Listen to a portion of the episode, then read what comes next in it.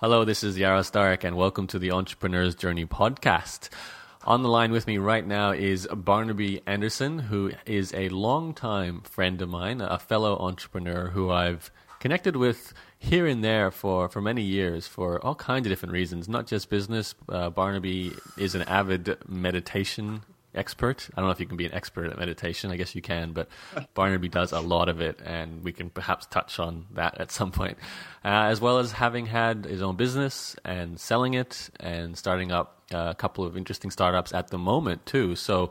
Uh, we're going to talk about the entire story uh, behind Barnaby, and uh, hopefully we can learn a lot. So, Barnaby, thank you for joining me. Wow, that's that's great to be here, and the entire story that sounds quite um, formidable. I'm sure we'll have some fun. Daunting, yes. Uh, Barnaby, you are a an Aussie, I believe, from yep. born and raised.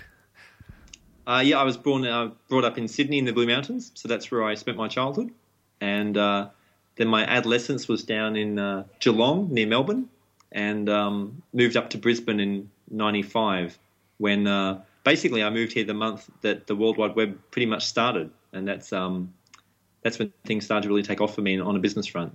How old are you then? So uh, so ninety five, I was um, so I was twenty four, and I'd um, just moved, basically I just I started my family. So um, my basically my, my daughter was uh, was on her way, so it was like a, a massive time of change. I'd already been working in the tech industry for about two years in Sydney um, for a software, very small software company um, doing design and uh, technical writing. And um, th- there was there was no internet, or there was nothing that anybody. Uh, CompuServe was the was the thing that we were into back then. So, uh, so it was a very different time.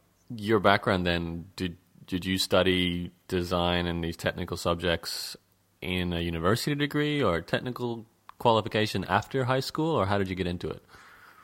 I had no technical qualifications whatsoever. So I, um, I always came from a, um, an artistic background. So while I was young, um, like in 1979, I represented Australia um, in the Year of the Child as a young artist. So you could say that art and design were, were sort of part of my skills, as was actually acting and writing. So those were all things that I was very passionate about as a, as a teenager.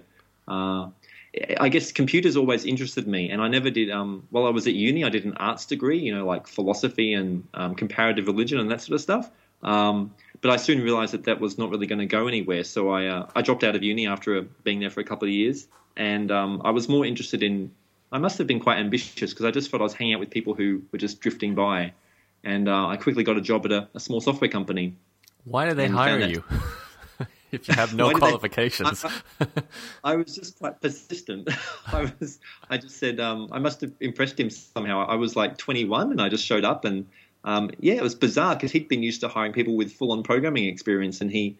I think he was just looking for somebody who could do technical writing, and I had no experience with that either. I just told him I could do it, and uh, so he gave me that opportunity, and um, I worked with. He was he kept me on for a couple of years, so I must have done a reasonable job. Uh, Wow. And, uh, so you learned so, on the yeah, job, basically. I, what, what was that, Yaro? You learned on the job. So, like technical writing and design, which possibly would be Photoshop back then as well, or something like that. Um, Adobe InDesign, I don't uh, know. Yeah, we, yeah, well, look, we had we, he was actually a Mac programmer, and I mean, seriously, we were working on like those classic SEs, I think they were called, like the small all-in-one piece ones. It was very, very. This is the early '90s. It was very strange times. so, um, Okay, so and, that was your doorway into the world of technology, anyway, in terms of actually getting money from it. Yeah, and uh, but things really things really changed when we moved to, to Brisbane. I, would never been to Brisbane in my life. It was quite a strange thing to move here, uh, which is where I've been living for the last seventeen odd years. Um, but I, I, quickly found a job in a uh, in a basically like a hardware shop, like selling computers, and uh, I really I'd never done sales before, and I, I really didn't like it. The people I was working with they were dreadful. It was just a, basically I was quite terrified. Um, but there was this, this, magical day where I went downstairs to the agency, and there were all these magazines, um, tech magazines, and one of them had on the front cover, "The World Wide Web is coming" or something like that.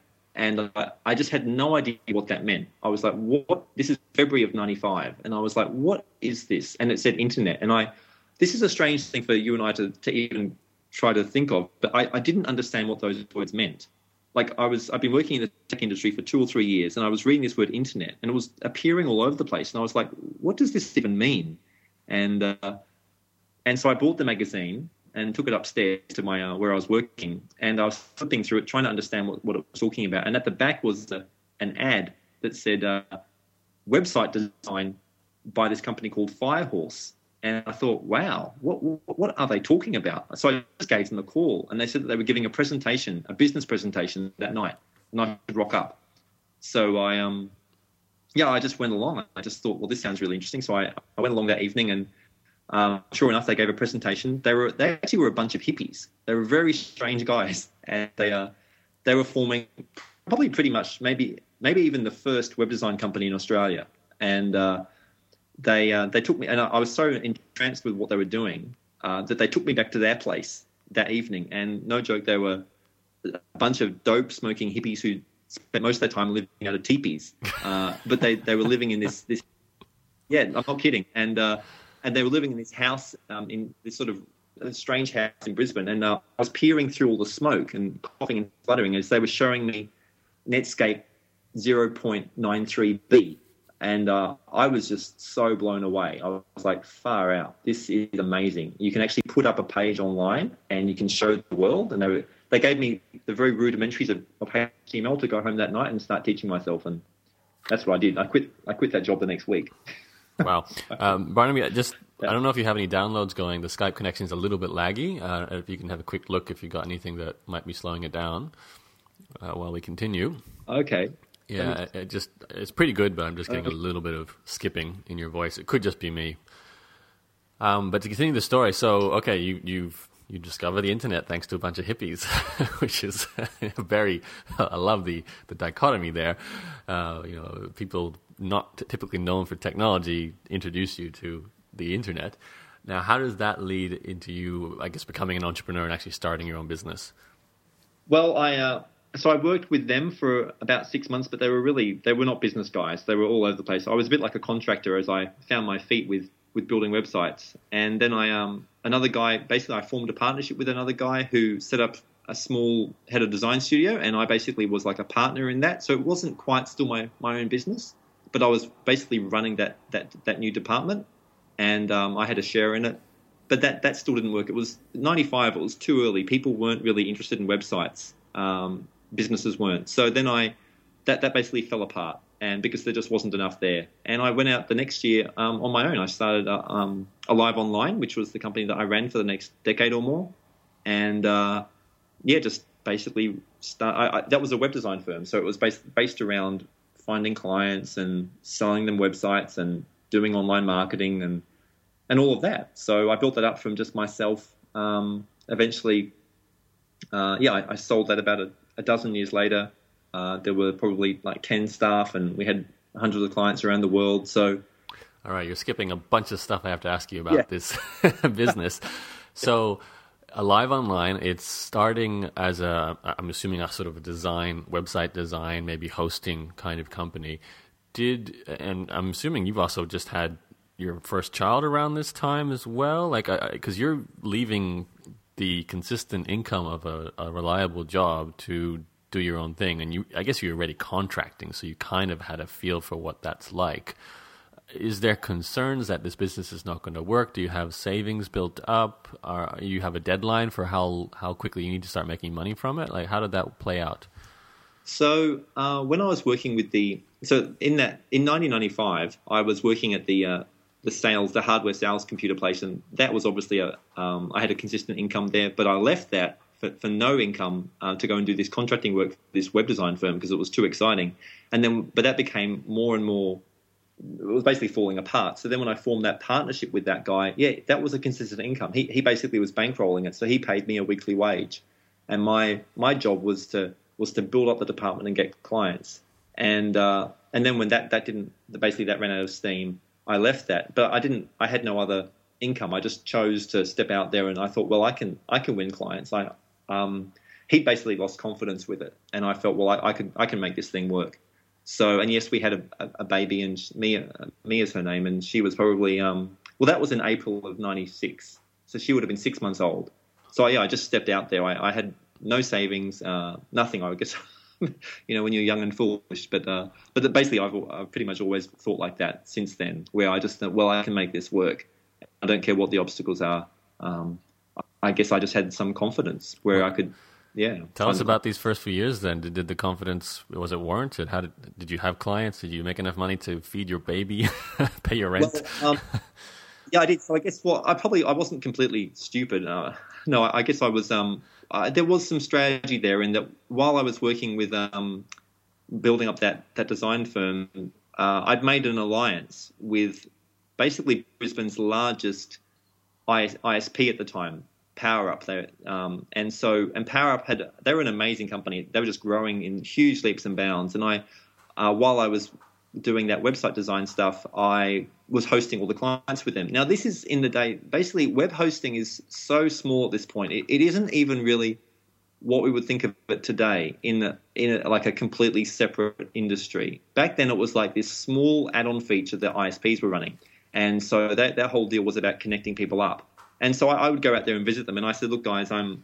So when I when I when I left that um, the partnership, I went out there and saw them and said, "Look, I'm going to be doing this full on," and they said, "Well, we'll just send you leads." And so I said, "Great." So that's basically how things kicked off. Was I was like, "Well, I, am pretty sure that these guys are going to have leads," and um, and so it was through my relationship with them, and it, it built up, and they were, con- you know, there were leads coming through, and I'd go out to networking events, I'd go to business breakfasts. Um, and eventually, I actually moved myself actually into their organization. Literally, like it was like I, I said to them, "Well, let's give me a little desk, and I'll, I'll run everything from in here." And uh, but that was a couple of years later. So that relationship with those guys ran like 96, 97, 98, sort of 99. And um, and where it, it stopped working was was basically where they they actually really ramped up the web hosting. So they went from being purely an ISP with a bit of web hosting into becoming Web Central, Australia's largest web hosting company. And I mean, there were just so many opportunities, Yaro. Like I mean, when I think about things, it was like I was constantly at the the birth of a massive industry, and I didn't take the opportunity. you must I be mean, frustrated. yeah, like there were so many opportunities. Like so the number of times where I could have literally made many, many millions were just extraordinary. Um, so, like when basically, like um, those guys who ran who ran Power Up and turned it into Web Central uh, when they sold it for forty million dollars. Like I, I, was there with them in those early early meetings when we were just talking about what this thing could be and do, and I couldn't actually see it. I couldn't see. I don't think that they could even quite see it, but they could see something. And because put it this way, if I'd really seen what was where things were going to go, I could have moved those meetings in different ways, and it was just very interesting that I was mm. still not not just naive, but I was really um, I guess my, my thinking was still very limited. I mean, the power of hindsight, it, it, it's like that. Yeah, I think everyone and, uh, can t- tell a story about, oh, I wish I did that idea. Like I had the idea for for eBay before eBay did, but I just didn't do it. You know that sort of thing. But uh, you obviously had a business that did give you a living, and and it, it, continued to grow. It sounds like it was just you sitting in an office for quite a number of years, though, as the only employee or the only worker for for your your company. Is that right? Yeah, look, I, it was. I guess I was, um, and that was probably, you know, that was the that was the tough part was that I was very focused on getting clients and doing the work. Like as I said, I was coming from the artistic background. You know, the um, how things looked were really important to me, and I, um, and so I guess I was really focused on doing a good job for clients, making them a website that looked great, and just getting the next client. So it wasn't until I probably started going to more seminars like in 99, 2000, when I started getting exposed to a lot of other business concepts, like about leverage and scalability. And I started to look at things from quite a different angle. And, and, uh, so that was, that, that sort of opened up my eyes to, wow, do I really want to, you know, keep on doing this just me? And I still hadn't really, I hadn't figured out how I could make changes in that area. Mm. Which is a, a, very common question, and this is something that would be great for you to answer now, uh, Barnaby. A lot of people are good consultants or people who are making money doing some sort of creative job, if whether it's building a website, doing desktop publishing, uh, you know, writing email marketing campaigns for people, they're acting as contractors, you know, freelance writing even. That those are all good paying contract jobs, but they're not really businesses. And it's a common desire, especially after two or three years of doing this, when you realize your, your income potential is capped because you get paid by the job or paid by the hour. So you don't have the, the leverage and the scalability there as a solo entrepreneur in this case. So you have to transition from that to hiring your first person, hiring more people, getting more clients, and, and juggling all of that while maintaining the cash flow of what you're currently doing. And it sounds like you managed to do that. So could you explain how? Okay, well, it was it was quite a process. I mean, this whole thing went on, over many years. So, like, I to really go into there's some there's some tricky parts here. Like um, sort of around that that turn the millennium, I I had one very large client. Like I won a very big job, but things didn't go well with it, and um, they they had a change of management, and, and there were just all these these problems basically. And I, I I got really burnt, and so I basically decided to to step away from. I sort of took a step back, probably for a couple of years. So there I was building up this this web design business and I'd been around Web Central getting built. And then I was like, well, this is all, you know, this is actually pretty painful. Some of these web clients can be really, it can, it can go south, not even for any fault of my own. And so I stepped back and just did some pure consulting for a couple of years, as in like took a contract. And um, I, do you, want, do you want to know some of these really crazy stories, Yaro? Do you, mean, want to? you can't say that without giving us at least one, Barnaby. well, like I, yeah, I mean things things got pretty low because I'd used up all my capital and I um so I remember I took a uh, actually I took a job amongst all of that when when things and I actually went and took a uh, a job at a multimedia training firm and they wanted a, an e-commerce strategist and I went in there and just told them what I could do and they hired me. But the the salary wasn't great like it was probably 50 60k something like that and I just had so many commitments I just so basically, what I'm saying is, I, I stayed there probably for maybe two months and did that. And I went, I walked in one day to the manager and said, I just can't do this anymore. I have to leave because you're not paying me enough. And they couldn't afford to pay me any more, they said. And so I, I just walked out, um, not to anything else. It was just like I did. I just chose to to leave there with the presumption that I would be able to go and get more money, and that the opportunity cost was too high by staying there and spending my eight hours every day in that office. So I, I left there, even though I had my family. My daughter was like now five or so, and um, and then I, I started looking around for another another contract, and I found this um, this company. They were making these amazing. Uh, they, want, they had this email marketing system where they wanted to send out emails that would be uh, animated, and so they told me that they want to have this full-on JavaScript programmer, the full team of them actually, and they said to me can you do this? And I said to them, no.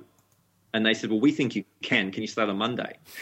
and so, Barnaby, you need to do a, a, product on how to get jobs you shouldn't get because that sounds like the consistent thing here in your story so far. so I, but it was just amazing to be in the interview and to tell them I couldn't do it, and they said that they thought I could. And um, anyway, so I, I started on Monday, and I was terrified, like full on JavaScript programming to make these emails that people would get, and have all these dots and images flying across the screen, and I started pumping them out, and um, they were so impressed.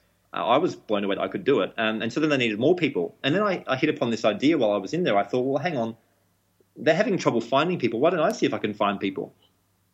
And so then I started putting ads in the paper, and I started. So in my lunch breaks, I'd go up there and I'd interview somebody and ask them. I'd say to them, "So do you want this job?" And they'd say yes. And I'd say, "How much money do you want per hour?" And they'd say thirty dollars.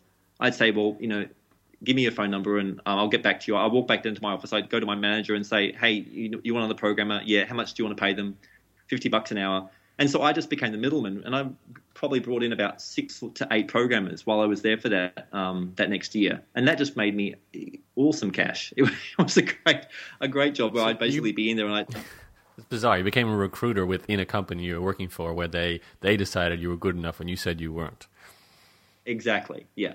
Okay. And uh, what was amazing was that day when I actually got that job. So get this. So it was a Friday. Um, I'd used up. You can t- tell that I'd, I'd, been sort of getting by by the scrape of my teeth. And um, that afternoon, actually, the rent had, was overdue by a month, and the car payments. Well, they were going to come and repossess the car. It was a Friday. I went for the job interview, and uh, and they said to me, "We, you know, we want you." And I said, "I can't do this," fully knowing that everything was going was going so badly if I didn't take this particular opportunity. And uh, it was just that what, what was amazing was it was like everything flipped on a dial. It went from being really dark to just going really well. Um, and, and actually by, by saying the truth as well. So I didn't have to lie. And it just brought all these amazing opportunities where I, yeah, I hired all these people, and some of them are you know still my friends today. I made some great connections there. Um, some some of the people I hired, they were they were fabulous. They were amazing, and um, but it was just amazing to see the power. I, I, guess that was my first true experience of leverage, where I went, wow, hang on, I can be sitting here, and sure, they're paying me fifty bucks, but I've got six people here, and every hour that they work, I'm getting twenty bucks, and uh, I just managed all the invoices and everything, and uh, because and then the dot com bust happened big time, and the company just it just exploded, it just or imploded rather.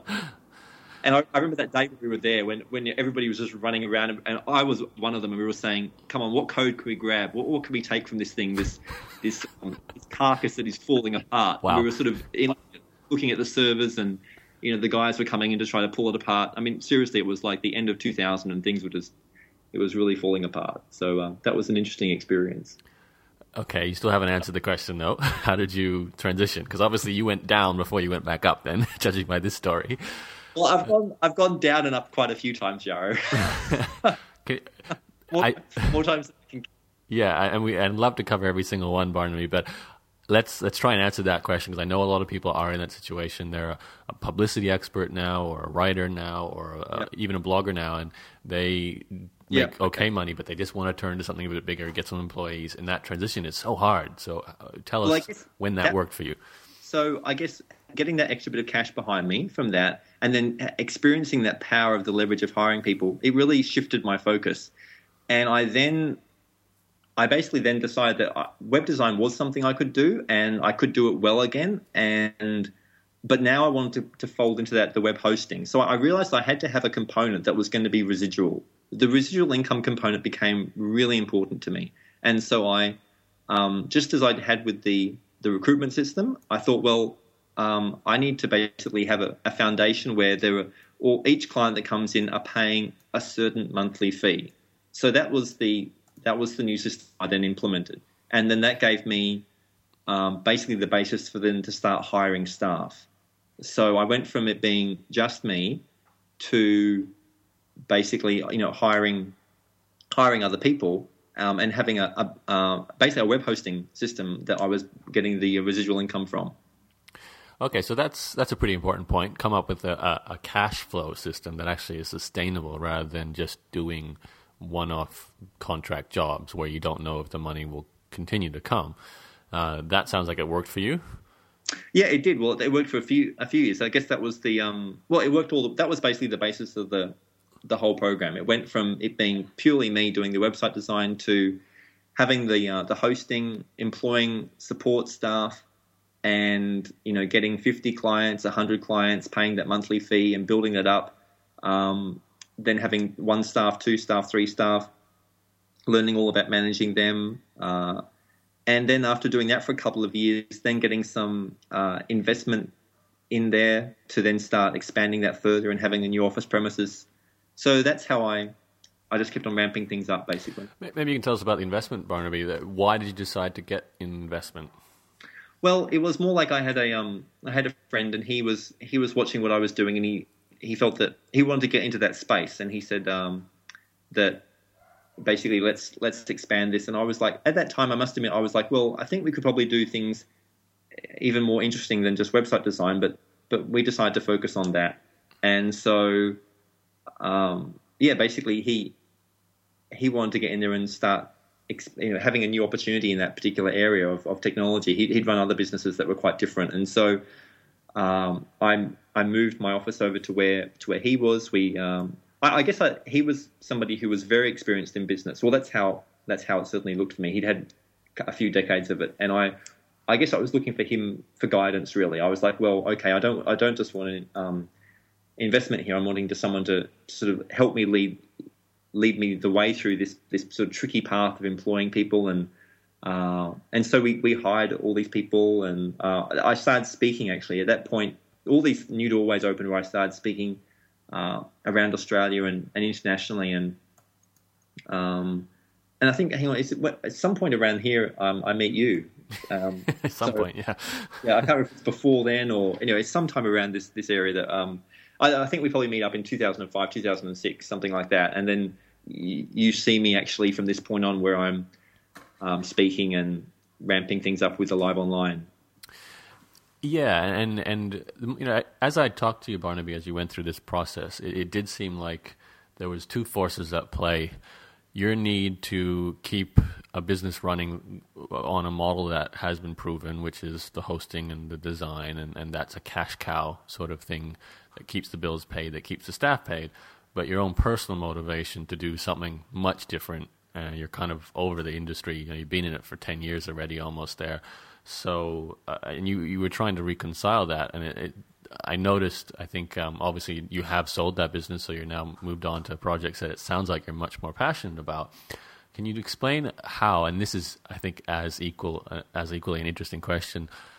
When a person realizes that they no longer want to be in the business they're in, uh, and they want to try other things, how can you go about that? Do you like now that you've had the experience, would you recommend trying a clean break and selling the business or setting up some sort of unit within the existing business? Like, for example, you started doing selling from the stage, which wasn't exactly what you were doing prior to that. So it gave you, I guess, another creative outlet, which was different. Uh, you know, can you talk about which is the best way to explore when you are kind of over your existing business and, and want to change? I guess that's one of the. Um, I, to be honest, I really struggled with that because uh, one of the one of the mentors I had in business, he he said this line to me uh, that I've never forgotten, and I found it really helpful in helping guide the things I do today. And that was make sure you put your ladder up against the right wall, so when you get to the top, you realize that you're actually at the right place you want to be. So I'd never really understood that before. So I'd never really thought through what my life would be like if I actually had a successful web hosting, web design business. Uh, because the more clients I got, but for me personally, look, I, I undoubtedly a lot of people. Well, there's a number of people in the world who can run those businesses really well. I wasn't one of them, in terms of like having um, a whole team of support staff answering technical questions. It, it really, it, it just wasn't me, and I, it took me a, a, few years to realize that. And by the time I realized it, I had so many clients, I, I didn't know how to get out of it. It was really tricky. And basically, the more clients I got, the bigger it became, the more difficult it was. And I just got really stressed. Like it was just, I mean, when I say really stressed, I mean, if there's anybody out there listening to this who basically is in a business that they, they, they don't like, um, and they don't know how to get out of it. I've been there. It's really painful, and that wasn't the only thing. I mean, I had a bunch of things that weren't working at that point. So it's the, like these waves of you know building something up, um, and then finding that hang on, this isn't really me, and how do I get out of here? And it's not like a job you can quit. It's like you've got all these, you know, all these clients you're responsible to, and all these staff that you have all these obligations to, and this rent to pay, and you know, insurances, and the list just goes on and on and on. And so, um, I, I, truly, I probably spent a, um, a couple of years. I, I, didn't know what to do. I didn't know how to get out of it, and I, um, thankfully, I, I had somebody else come in, and they were helping me manage things in that business from a um, like from a friend point of view and they helped me get some new staff on board. One person in particular who became an expert at managing all the clients.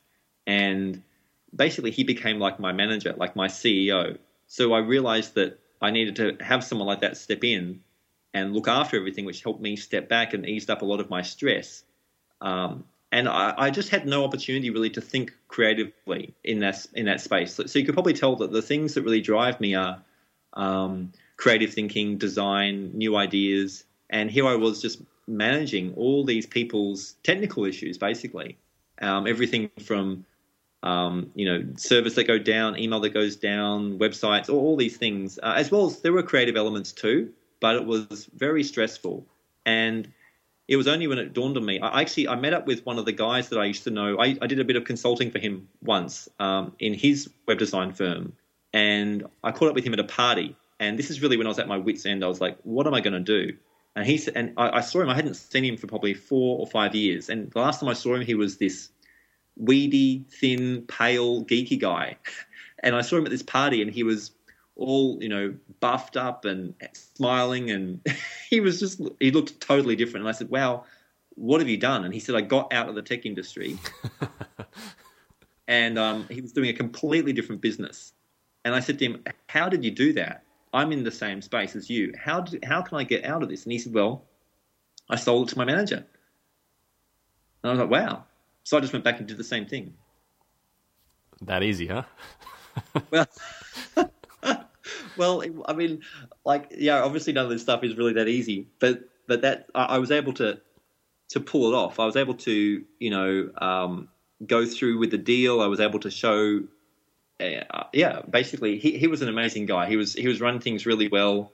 He turned things around in a lot of departments, and uh, he he started to build up his own team, and um, he he got he raised some investment capital himself, and so look, I by no means I, I had a lot of fires I had to put out at this point um, because I wasn't really enjoying that particular business. So things, some areas weren't working, um, some were, and so I didn't. It wasn't like I, I didn't come out of it like a, you know, a millionaire or anything even close to that. It was like I, I was able to just get out of that business.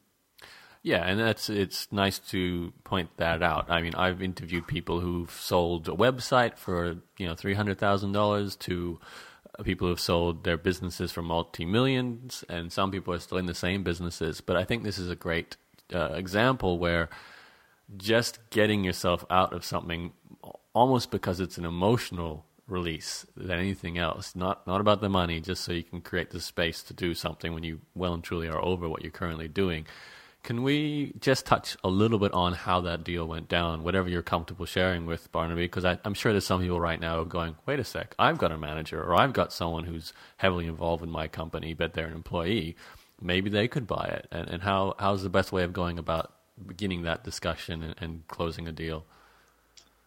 Well, I guess I just um, I just brought it up. You know, I just uh, it, he was doing such a good job. Like he he was really being responsible for the business. He he, wasn't just he really cared about it.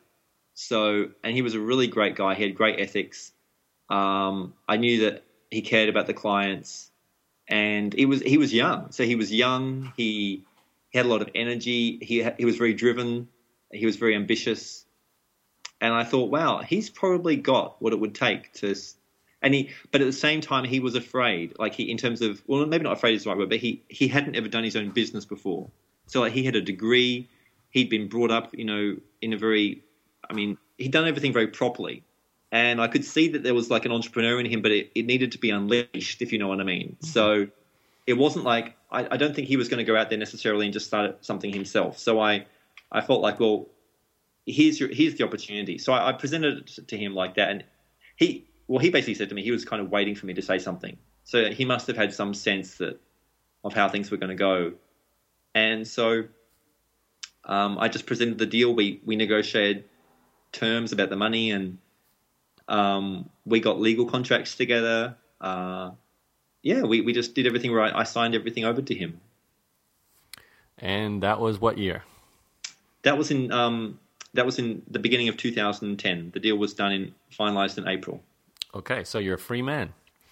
Uh, in terms of not having any responsibilities to the business, uh, I'm assuming you've at least covered your debts. Like you said, you didn't become a millionaire, but you've broken away financially from it, so you're you're stable. Uh, yep. How did that feel? it was amazing. Like it was just like, well, I mean, I, we're not going to go too much into this, but I'd also been through um, at that same time a number of those sort of endings on a very personal front as well. So my my marriage had ended, and I'd had quite a lot of things happen in that previous um, eighteen months or so. So it was um, a real. It wasn't just the end of my um, running that company, which I've been running. So it was 2000, April 2010, um, and I'd begun it in April 1996. So I'd run that for about 15 years. And so, and my marriage had gone for about that long as well. So it was this complete change in my life where I was like, okay, all these things that I felt um, uh, basically weren't working. Um, I was now uh, basically that was just me there, and I was able to look at things with a with a fresh eye. And I felt, um, I just I guess I, I was probably quite stunned um, and I, I, realized I just needed some time out where I'd um, I'd just been going at things so hard for so so many years, uh, and I I wanted to have the space to to think up new ideas, but I, I also recognized that I just I probably just didn't have it.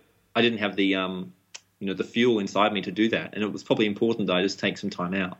So that's what I did for the rest of the year. What did you do? This is when the meditation comes into it.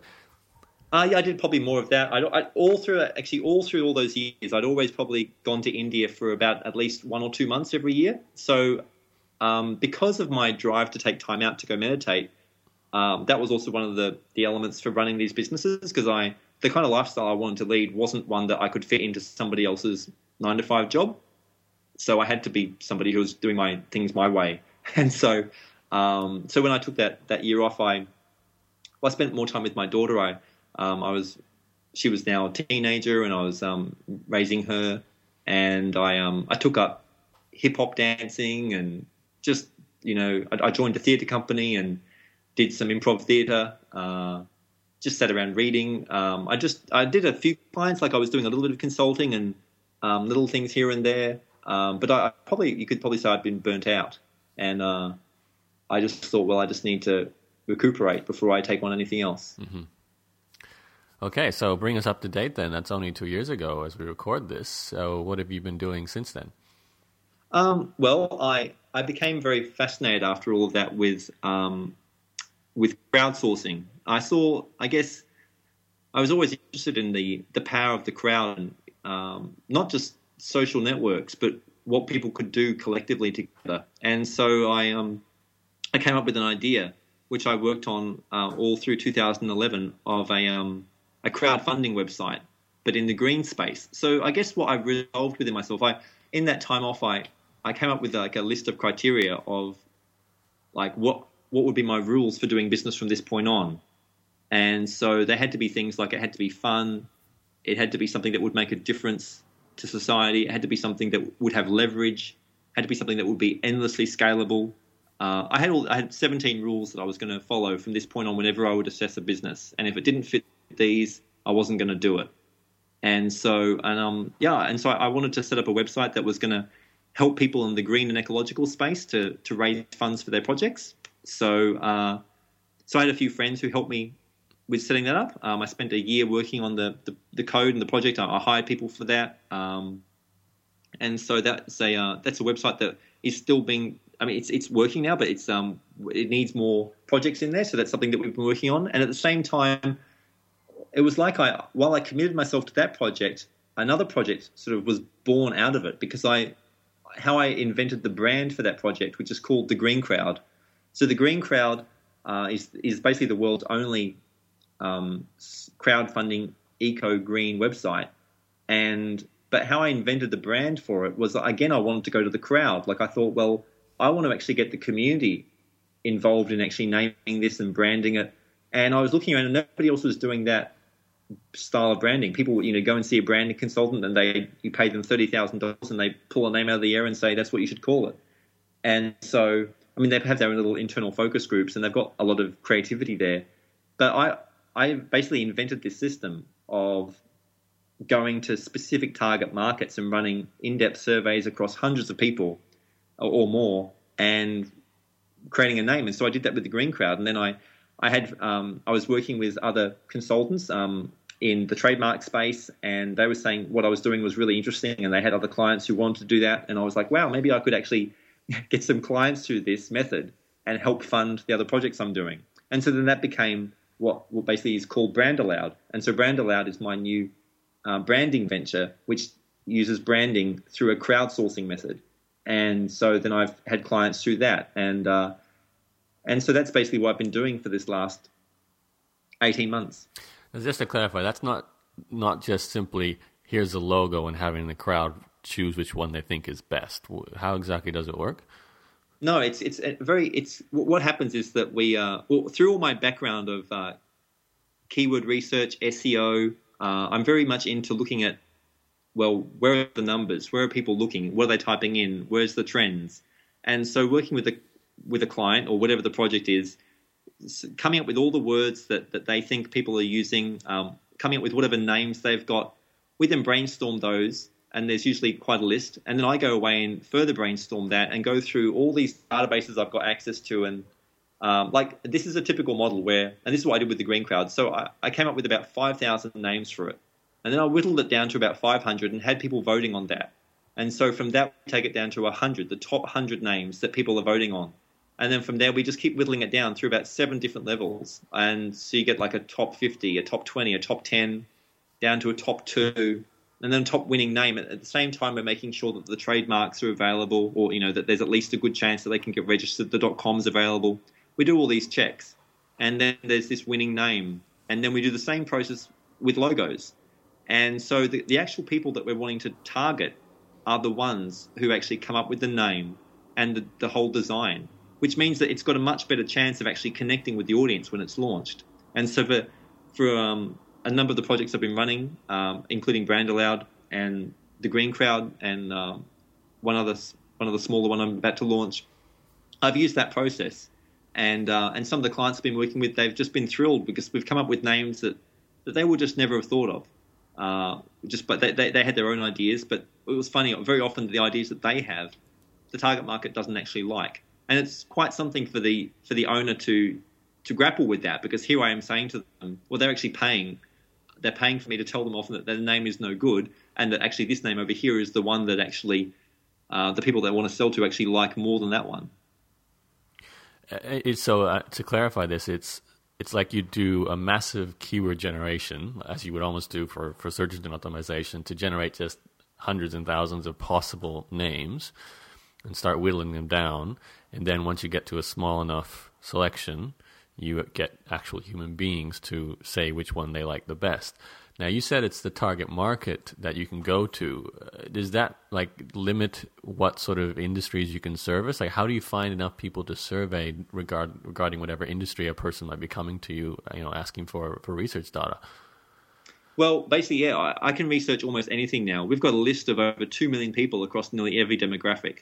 So, uh, and how we're able to do this is we literally pay them. So we're we basically pay people to do the surveys and to do the interviews, which means I can turn things out very quickly. So it's not just like, so if you wanted to actually, let's say you had a brand and you felt intuitively that it was going to be, you know, it was aimed at women and it was aimed at women like in their 30s and 40s, uh, then basically I can go after that demographic. Even and let's say one of the one of the clients we've had recently, they were wanting to go after the tradies. It was a construction industry, so we went after just people working in the construction industry, and so it was a specific building product. And so it had no, your opinion actually, and my opinion, meant nothing for that product. It was these guys who work in that field every day. And so we, we worked with them and they, um, yeah, they, they picked the name. Okay, well, that's uh, sounds very appealing. I know when I hear that story, it sounds like a great way to choose a brand. You know, more than just the logo, everything, what your company is going to be called, what what it's going to look like, plus the fact that you can trademark it and get the dot .com. So it's like a nice, I guess, starting your business something you should do just part of the process and takes away a lot of the guesswork because you're letting your target market decide what works. So great idea, Barnaby. Um, how uh, how can we find out more about that? Well, that one, um, if you go to um, brandaloud.com or so .com.au, spell so, that um, one. Brand Aloud. That's A L O U D. Brandaloud.com, and um, yeah, so uh, that's uh, I've been running that for probably almost a year now. Um, and it's it's really exciting because I, I, love the uh, the creativity in that, and I also like the the validity of it. Like I like to do things where there's actually some basis. It's not just because you know anybody can call something whatever they like, but what's the chance of that really working? I, I'm I'm really interested in looking at things from a scientific point of view, and I guess I've for many many years I've I mean in the whole time I've been running all these businesses I've been coming across you know the, the top branding experts in um, in the city and you know the tens of thousands that they charge and I know how they do it. They, you know, they sit around and they, they think up names and they, they pick one that they like, and then they say to the client, "Here's the name." But really, like, what what evidence do they have to back that up? So that always bothered me a little bit, and I'm, I'm guess I've, I've put together a system which can actually put some scientific data. Hmm. I mean, in, even if these large branding companies, let's say they are doing a lot of focus groups and a lot of market research, uh, thirty thousand dollars is out of reach for most small businesses, and you can get a similar kind of research done uh, by using the, the, wonderful scale of the internet to send out surveys and, and collect that data uh, for much less money. So you know it, it is a nice option for those who don't have the Uh, I, I, guess it's it's in between the you're not going to spend thirty grand like Coke or whatever. Well, they probably spend more than that, but you know yeah. whatever it is, and you're not guessing by, for example, going to 99 Designs and just putting up a brief and just choosing the one you like best. Yeah, it's in between that, so you're spending a little bit more than 99 Designs, but you're getting some research behind the decision to to what logo you use. So Anyway, Barney, uh, great idea. Brandaloud.com. Uh, it was thegreencrowd.com. Is that the other? That's the other one. yeah, it, and it's the in that. Yeah, that's right. Okay, yeah, the yeah. Green I'm crowd. negotiating. I'm negotiating with somebody to get the, the other one at the moment. okay, well, those are great uh, two URLs. You can check out your work. Now, um, it's a good time, I think, to wrap up the interview. Uh, first of all, thank you for sharing, uh, I guess, some of the personal stuff with uh, the story of selling your business and starting it, and the roller coaster ride you've certainly had uh, going up and down with the different projects, and, and seeing, you know, people around you in different businesses as the internet grew up too. It must have been terribly difficult as an entrepreneur wanting to, to not jump ship every two seconds uh, with you know all the stuff going on around you. Um, can we end the interview, Barnaby, perhaps just thinking about a person who uh, was was in your situation, uh, you know, maybe has had a successful company, but really they want to jump on something different right now. I know you've you've given some advice in that regard, you know, sell to your manager, for example, but uh, I think people really are afraid of, of doing this, and they're also extremely stressed. And it's hard to make decisions when you are stressed, and you're you know you're walking into your coffee shop every day and making sure your your staff are getting paid and your customers are getting their coffees and all these things. When really what you want to do is you know come up with some designer fashion and sell it online, and that's you just don't have time to do it. You have to run your coffee shop or something like that, or even you're in some kind of online business and you want to move to a different online business whatever the case may be, you sound like a person who is really good at transitions and dealing with the ambiguity behind leaving something and starting something else. And even now, with your current projects, they're just in startup mode, uh, as I understand it. So you're, you're facing a lot of ambiguity there.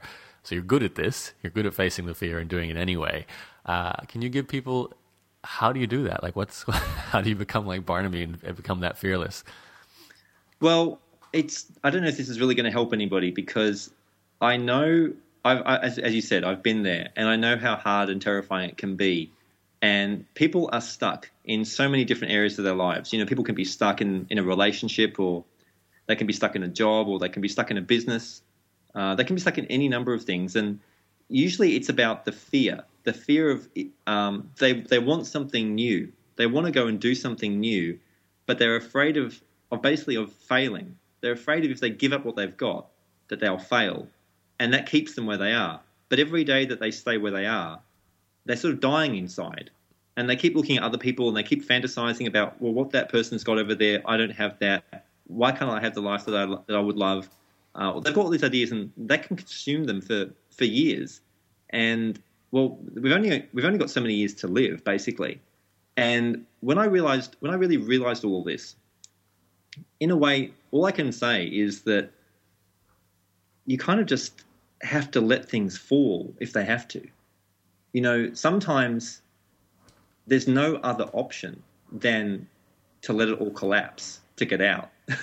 One of my friends, he said to me, you know, Barnaby, there's there's no neat way for you to do this. And I guess that was that really started to affect me. I was like, wow, okay, I keep looking. I keep looking for the easy solution.